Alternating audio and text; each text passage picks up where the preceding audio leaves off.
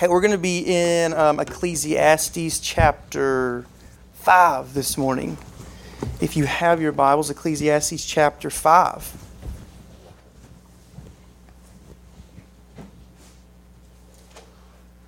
Ecclesiastes chapter 5. And here's what the preacher says in Ecclesiastes 5. He says, Guard your steps when you go to the house of God um, to draw near to listen is better than to offer the sacrifice of fools, for they do not know that they are doing evil. Be not rash with your mouth, nor let your heart be hasty to utter a word before God. For God is in heaven and you are on earth. Therefore, let your words be few. For a dream comes with much business, and a fool's voice with many words. Um, I've mentioned it before, but one of my, one of my favorite books is The Pilgrim's Progress. Uh, Charles Spurgeon read Pilgrim's Progress over 100 times in his life, so I absolutely love that book. And in The Pilgrim's Progress, it's an allegory of the Christian life. It's a story about a man named Christian, and he's on a journey, on a pilgrimage from the city of destruction to the celestial city. So an evangelist comes to him and, and preaches the gospel, and so now he is on his way to Christ, to the eternal city. And it's a series of temptations, it's a series of tests for him. Sometimes he does well, sometimes he doesn't do so well. But towards the end of the book, uh, Christian and his friend Hopeful are walking on this path, and the path's narrow and it's hard and it's not smooth. And they see on the other side of this wall there's this very, very smooth path. And it looks like it connects back with their path down the way. So Christian says to Hopeful, let's just get on that smooth path. Let's do that. It'll be better. And Hopeful's apprehensive, but he gives in. So they follow a man named Vain Confidence on this smooth path, but not too long down the road, it becomes pitch black dark, and Vain Confidence falls into a pit, and then they're washed away by a flood, and they suffer much because they did not stay on the path like they were told. And though that's allegorical, uh, it very much so is true to life. The reason why we so often live in a way, think in a way, do in a way that doesn't please the Lord is because we don't obey His word. We don't revere God. Um, we revere God, meaning we obey God. But sinful flesh says, you know what? In vain confidence, I'm going to do things my way. But, friends, doing things our way always leads um, to inevitable destruction. So, probably King Solomon. Um, king Solomon prayed for great wisdom from God when he became king. He most likely wrote Ecclesiastes. And Ecclesiastes basically is one big book saying this life is vanity. Whatever pursuit you have, whatever pleasure you could have, whatever accomplishment you can make in life, it's all going to amount to nothing because in the end, we all go into the ground. You can't take anything with you, nothing lasts. So his big plea throughout the book is this revere and fear the Lord. Live God's way. Because if you live God's way and you fear the Lord as holy, it will end well for you. If you don't revere the Lord and you live in vain confidence according to your own pride, it will not end well for you. So that's the simple, really, admonishment from Ecclesiastes. And that's what I want us to consider here this morning is how do we live with, not time to time, how do we live with a holy reverence?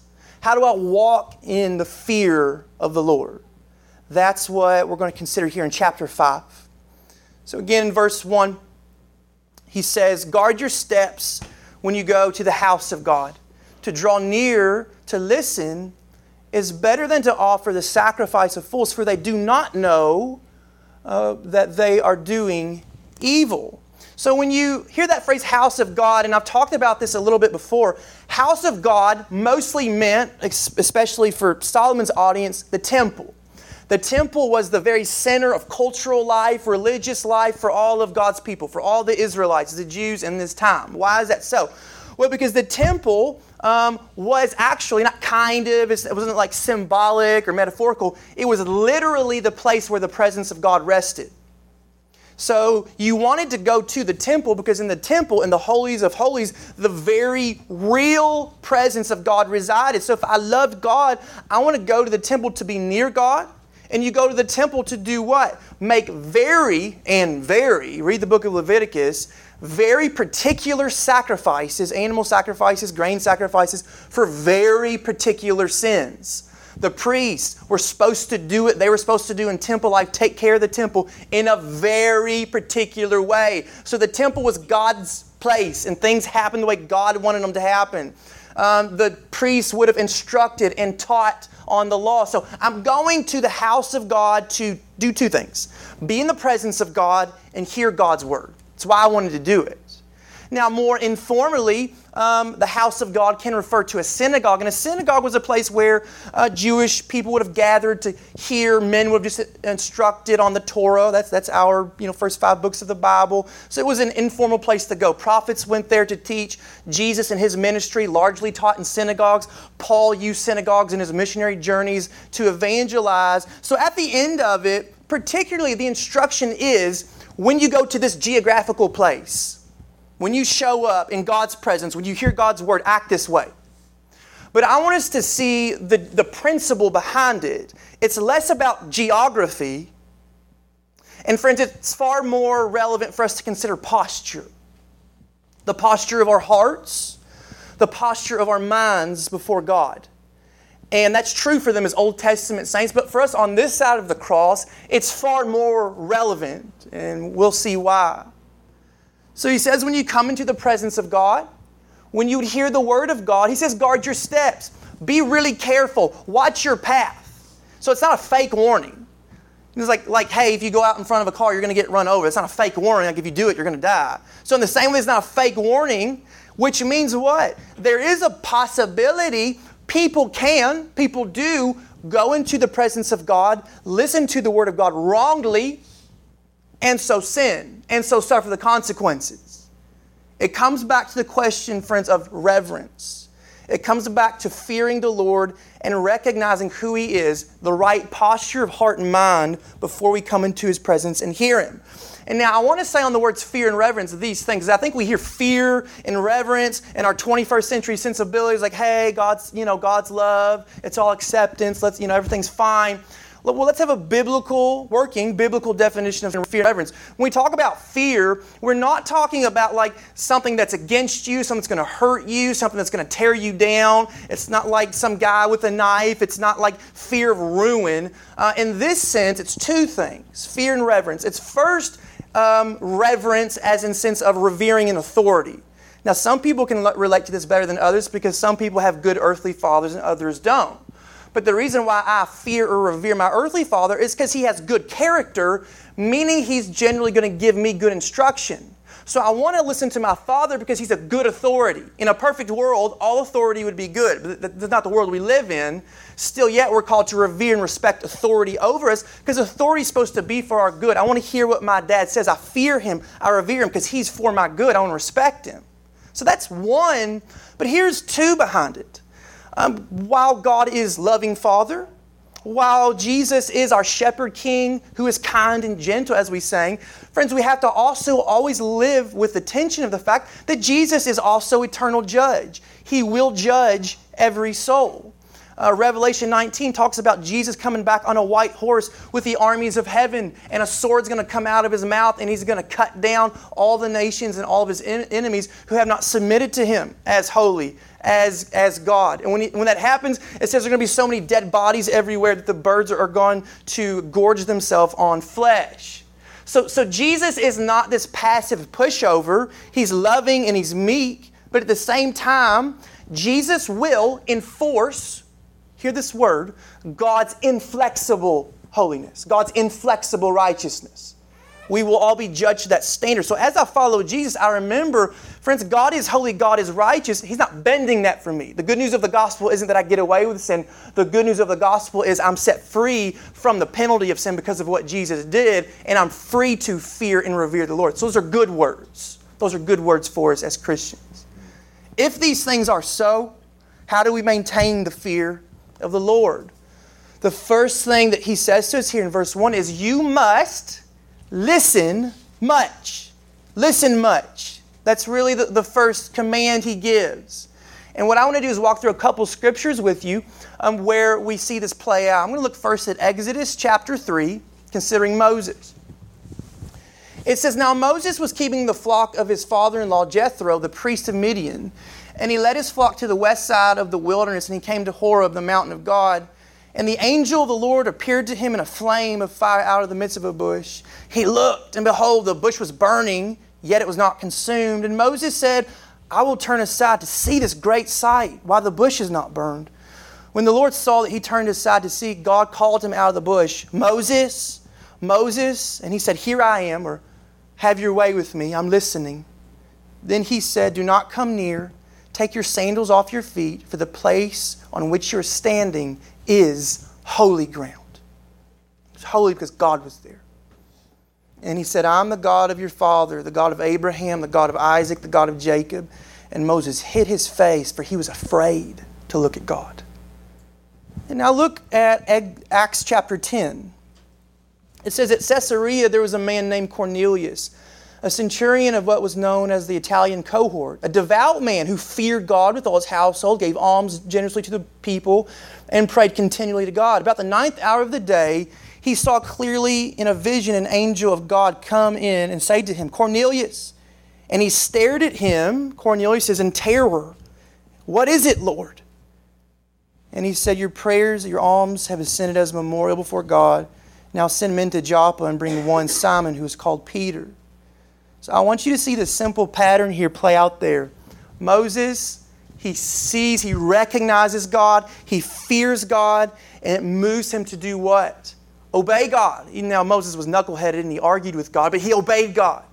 Cornelius, he came into the presence of God. He was afraid when he recognized how holy and good God was. And then what did Cornelius do? He obeyed and he went to Peter, and that's an incredible story of the Gentiles receiving salvation. So, see the very simple biblical sequence here. I see God for who He is, I, I fear Him, which leads me to um, obey Him. That's always the end goal. I'm not fearing God just to fear Him, I'm fearing Him to be changed. And I think that that kind of godly simplicity is sometimes a bad taste in our mouth. I want to do things my way, and pride, I want it to be about me. Um, but, friends, I want you to see on the opposite side negative examples of this. And I think if listening, if that's like anticlimactic, I want you to see what happens when people don't listen. So let me go to Leviticus chapter 10. And it says, Now Nadab and Abihu, the sons of Aaron, each took his censer and put fire in it and laid incense on it and offered unauthorized, or you could translate that strange fire before the Lord, which he had not commanded them. And fire came out from before the Lord and consumed them, and they died before the Lord. Then Moses said to Aaron, This is what the Lord has said Among those who are near me, I will be sanctified, and before all the people, I will be glorified. And Aaron held his peace. So, what's going on here? It's the, we've just been given the law. The tabernacle's just been built. The presence of God has just fallen on it. And the great high priest Aaron his two sons who were priests, what are they doing? We don't really know. They were doing something that God did not tell them to do. Maybe they put fire in their censer that wasn't coals from the altar. Maybe they used the wrong ingredients. All of it to say they were doing something they wanted to do, something God did not tell them to do. And did God say, hey guys, I just gave you the whole book of Leviticus. It's really, you know, really boring to read through. It's t- all those laws. I just gave it to you, but I'm going to give you this grace because we just started out. Don't do that again. That's not what happens. Fire comes out from the altar and consumes them. And then what is the word that God gives Aaron through Moses? It's not, hey, I'm, I'm very sorry you just lost your sons. It's, hey, Aaron, you're a priest, and if you come in my presence, you're going to do right and you're going to be right. I will be glorified as holy among my people. So you see, you see the sobriety there. You see the seriousness of God's holiness and the seriousness when we don't take it serious. I'm going to give you one more example. 2 Samuel chapter 6. It says, And David and all the house of Israel were celebrating before the Lord with songs and lyres and harps and tambourines and castanets and cymbals. And when they came to the threshing floor of Nacon, Uzzah put out his hand to the ark of God and took hold of it, for the oxen stumbled. And the anger of the Lord was kindled or broke out against Uzzah, and God struck him down there because of his error. And he died there beside the ark of God. And David was angry because the Lord had broken out against uh, Uzzah. And that place is called Perez Uzzah to this day. And David was afraid of the Lord that day. And he said, How can the ark of the Lord come to me? So again, I'm thinking, Lord, couldn't you be a little like show some mercy? There's some kindness. It stumbled, the ark fell, and he was going out to catch it. Like that, the guy was trying to keep the ark from falling. But consider this the law never said put the ark of the covenant on a cart. And the law never said that anyone can carry it. The law says only priests can carry it, and priests can carry it on their shoulders. So before this event even happens, David's already deep in sin because he's ignored how God has said this is how you transport the ark. So when it falls, Uzzah sinned because Uzzah did what God's law said don't do. And so we're back to the issue of God's inflexible righteousness, God's inflexible holiness. Walter Brueggemann notes the fear generated by this event was positive. For when people are no longer awed, respectful, or fearful of God's holiness, the community is put at risk. I think all that overwhelming biblical evidence should do what, friends? It should remind us that we are at danger of thinking, being, doing, acting in a manner that God deems evil because we did not take the time to revere God as holy and then listen to what He has to say to us. That's what it means. It means we have to be a listening people to our God. And the truth of the matter is, I think listen is probably a great understatement for us as New Testament saints, and here's why. We don't rely on buildings to be New Testament Christians. We don't need a temple. And here's, here, here's what that means. If you knock down all church buildings in the world, God's house still stands. You know why? Because you are God's house. I am God's house. We together are the house of God. Peter says uh, in his first epistle, and you come to him, a living stone, rejected by men, but in the sight of God, chosen and precious. You yourselves, like living stones, are being built up as a spiritual house to be a holy priesthood, to offer spiritual sacrifices acceptable to God through Jesus Christ. Friends, when we place faith in Jesus, the scripture tells us that we actually become the temple. We become the place where the very real, literal, not symbolic, not metaphorical, the very real presence and power of God rests. So work it out. If it's true that every moment of every day you are in the presence of God because the presence of God is in you, does it not mean every second of every day we should be living in the fear of the Lord so that we can hear Him right, so that we can obey Him right? Life becomes, when you receive the Spirit of God, life becomes one giant opportunity to praise and glorify God by walking in the fear of the Lord and living right according to His commandments. That's both a privilege and it's both a very high responsibility that, friends, we can't take lightly. Paul says in Romans 12, I urge you, I beseech you, brothers, by the mercies of God, offer yourselves as dead sacrifices like animals, according to the old law. That's not what it says. Paul says you now offer your actual bodies, offer your lives, your thoughts, everything you say, you do, everything you have. Everything is a living sacrifice to God. You fear the Lord, you live right before God because you have the Spirit within you moving you to do it. We are the house of God in how we live, and we glorify God, friends, when we fear and revere and obey in everyday life. James says it was the implanted word that brought salvation.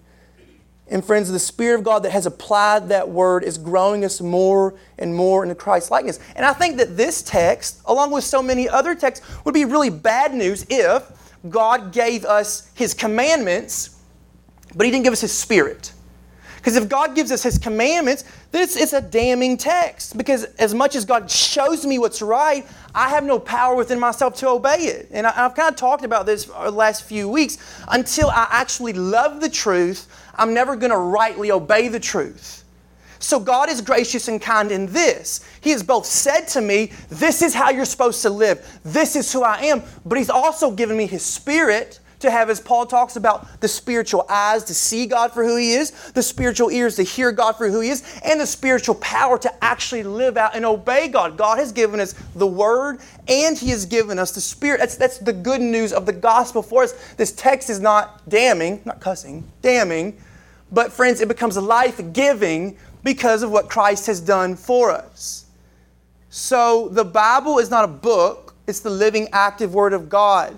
And when the Spirit applies this to us, He's applying Christ to us. He's growing us in, our, in the fear of the Lord, which means He's growing us in holiness, which means He's growing us in obedience, which means He's growing us to glorify God more and more. Think about the old hymn, Amazing Grace.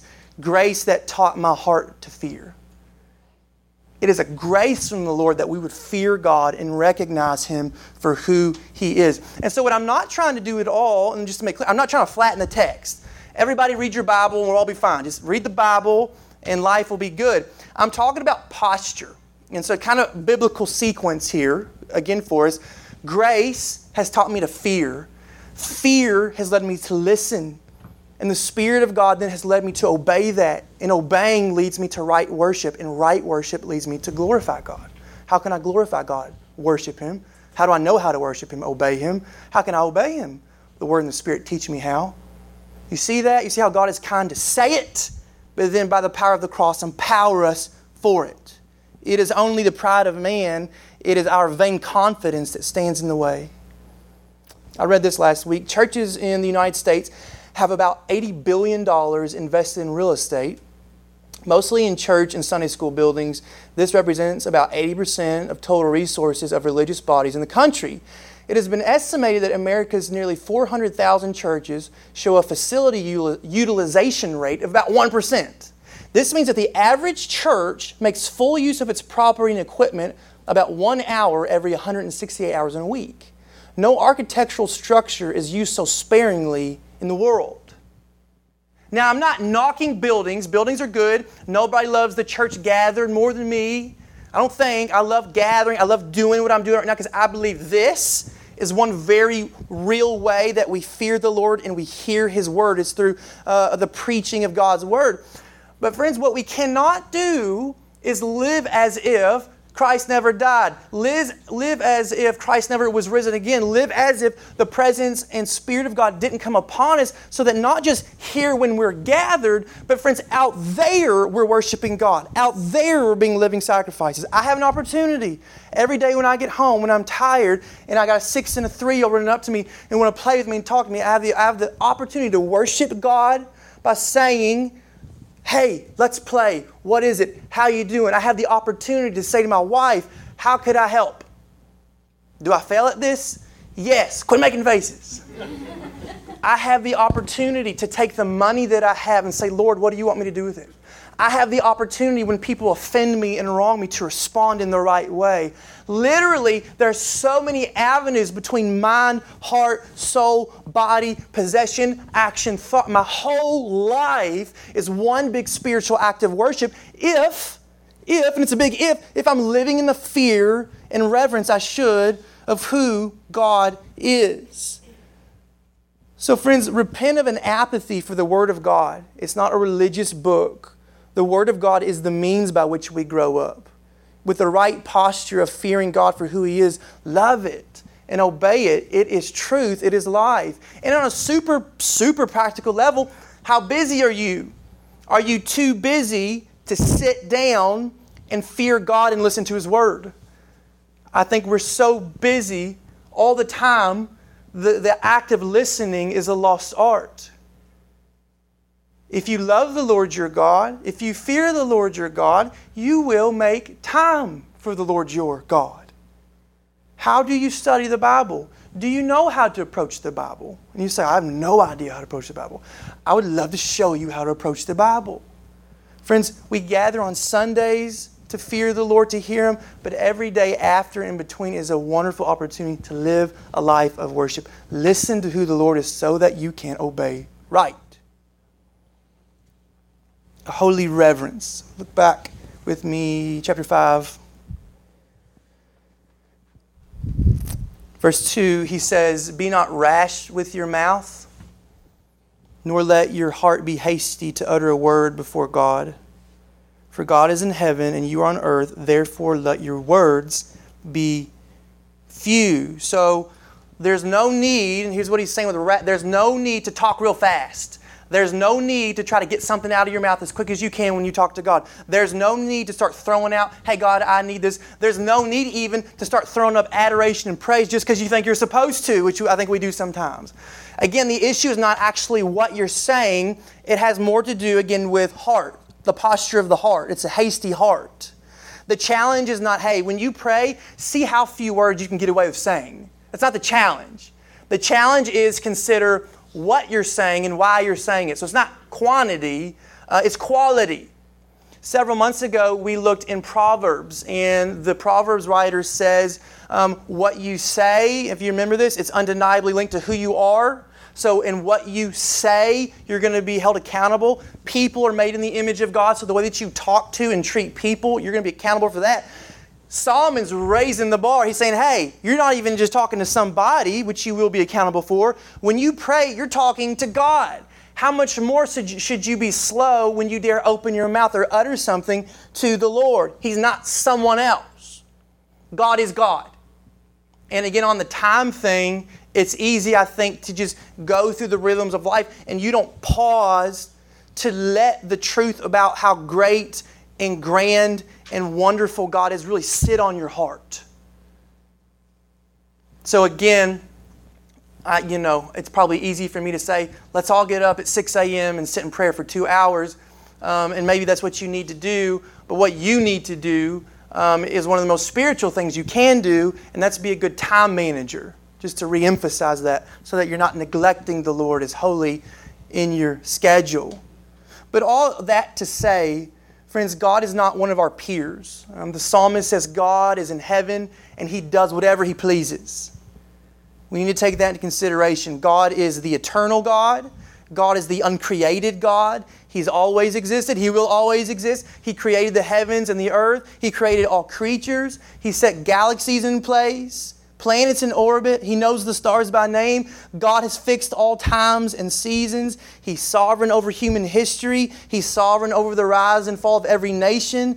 He is aware of the most mundane, uh, what would seem to be insignificant moment of your life. God knows it well. God is God, friends, and we are not like Him. His ways are higher than ours, His thoughts are higher than ours past, present, and future, God holds it in the palm of His hand.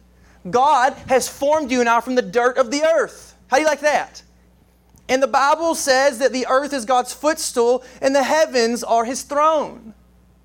So, again, when you, when you sit and you think about who this God is, friends, we're not just going to stroll up and say, What's up? I just want to sit in the weight of how beautiful and powerful this God is so that the who, shapes my what. The who shapes the what. And Job understands this well. If you know the story of Job, God allowed him to experience immense suffering. And, God, and Job eventually had righteous indignation, so he thought and complained to God about what was going on. And God uh, lovingly puts Job in his place. God reminds Job just of who he is. And so Job can uh, testify and identify with what the writer's saying here in Ecclesiastes. You see it in Job chapter 42. It says, Then Job answered the Lord and said, I know that you can do all things, and that no purpose of yours can be thwarted. Who is this that hides counsel without knowledge? Therefore, I have uttered what I did not understand, things too wonderful for me, which I did not know. Hear, and I will speak. I will question you, and you make it known to me. I heard of you by the hearing of the ear, but now my eye sees you. Therefore I despise myself and repent in dust and ashes. Friends, again, it's godly simplicity.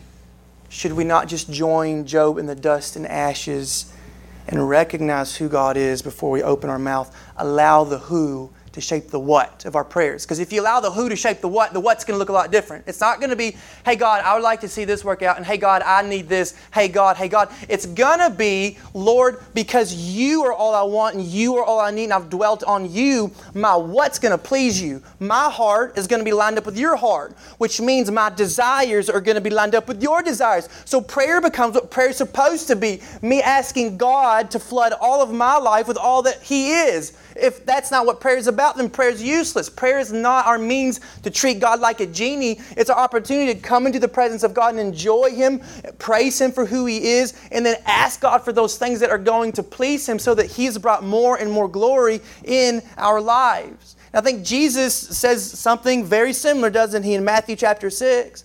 He says, And when you pray, don't heap up empty phrases as the Gentiles do, for they think that they will be heard for their many words. Do not be like them, for your Father knows what you need before you ask Him.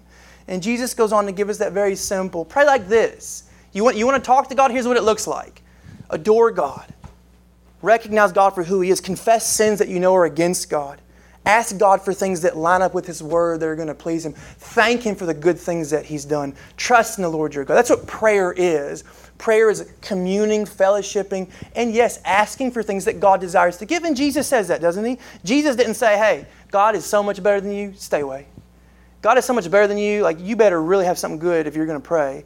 No, Jesus says, come to this grand, great, unchanging God who dwells in unapproachable light. He says, because of me, I want you to come to Him and I want you to talk to Him often and I want you to ask and know that because you're coming in my name and you're asking things that are going to please God, know that God desires to give those good things to you. God desires to satisfy you with Himself. So when you come knowing who this God is, friends, you will be satisfied with Him. The way of wisdom is to start by recognizing who God is. The way of the fool is to offer vain, meaningless, rash words. So here's the rule of thumb when I'm praying. What does what I'm saying have anything to do with the Bible? Does this have anything to do with God's mission to save all nations to bring Himself glory? What does what I'm saying have anything to do with seeing Christ raised up more and more in my life? You know, a, a, candy apple red Ferrari has nothing to do with God being glorified in my life. A bigger house has nothing to do with that. Even oftentimes praying that God would relieve suffering has nothing to do with it. Oftentimes the suffering is God's means for raising us up in Christ likeness. So again, if I'm going to the Word, I'm seeing Jesus pray, Father, not my will, but I want your will to be done. Even if it's sometimes things that I don't necessarily love or want in the moment, I know it's good because it's coming from you. John Bunyan says, in prayer, it is better to have a heart without words than words without a heart. And so, again, I'm not attempting to flatten the text. Just pray more. Everybody pray more. I'm saying fearing the Lord right, revering God as holy, changes the desires of what you would dare pray for. And those prayers, you can be assured, will be answered. Friend, is prayer a means for you to get something or an opportunity to know someone. And I will say also, a healthy prayer life is fueled by a healthy intake of Scripture. How can I know God's language of what to pray to Him if I don't know His Word? God says, This is what I'm about. You want to know what it's like to talk to me, to live like me, to live around me? Here you go. I got 66 books for you to find out and increase your prayer language. It's, it's all right here. So, again, I must be listening much and speaking little so the fullness of God comes into me by the Spirit and the Word. In verse 3, the preacher says, For a dream comes with much business, and a fool's voice with many words. So, people that are hasty and they're living for the affairs of this life, they're dreaming, they're anxious, they're worried. That's always going to accompany the life that's so busy. Just like it is with the fool, that he will always have many words. So the psalmist says, Look, here, here's the chief end of me. I want you to see it. And this is the very end of the book of Ecclesiastes. Ecclesiastes 12 13. He says, Look, the, the end of the matter. It's the end of the matter. Here's the, here's the whole point of life. Here's the whole point of existing. Here's the whole point of being a person. Here's the whole point. All has been hurt. He said, Look, I've, I've sought the deepest wells of wisdom, of knowledge, and he had.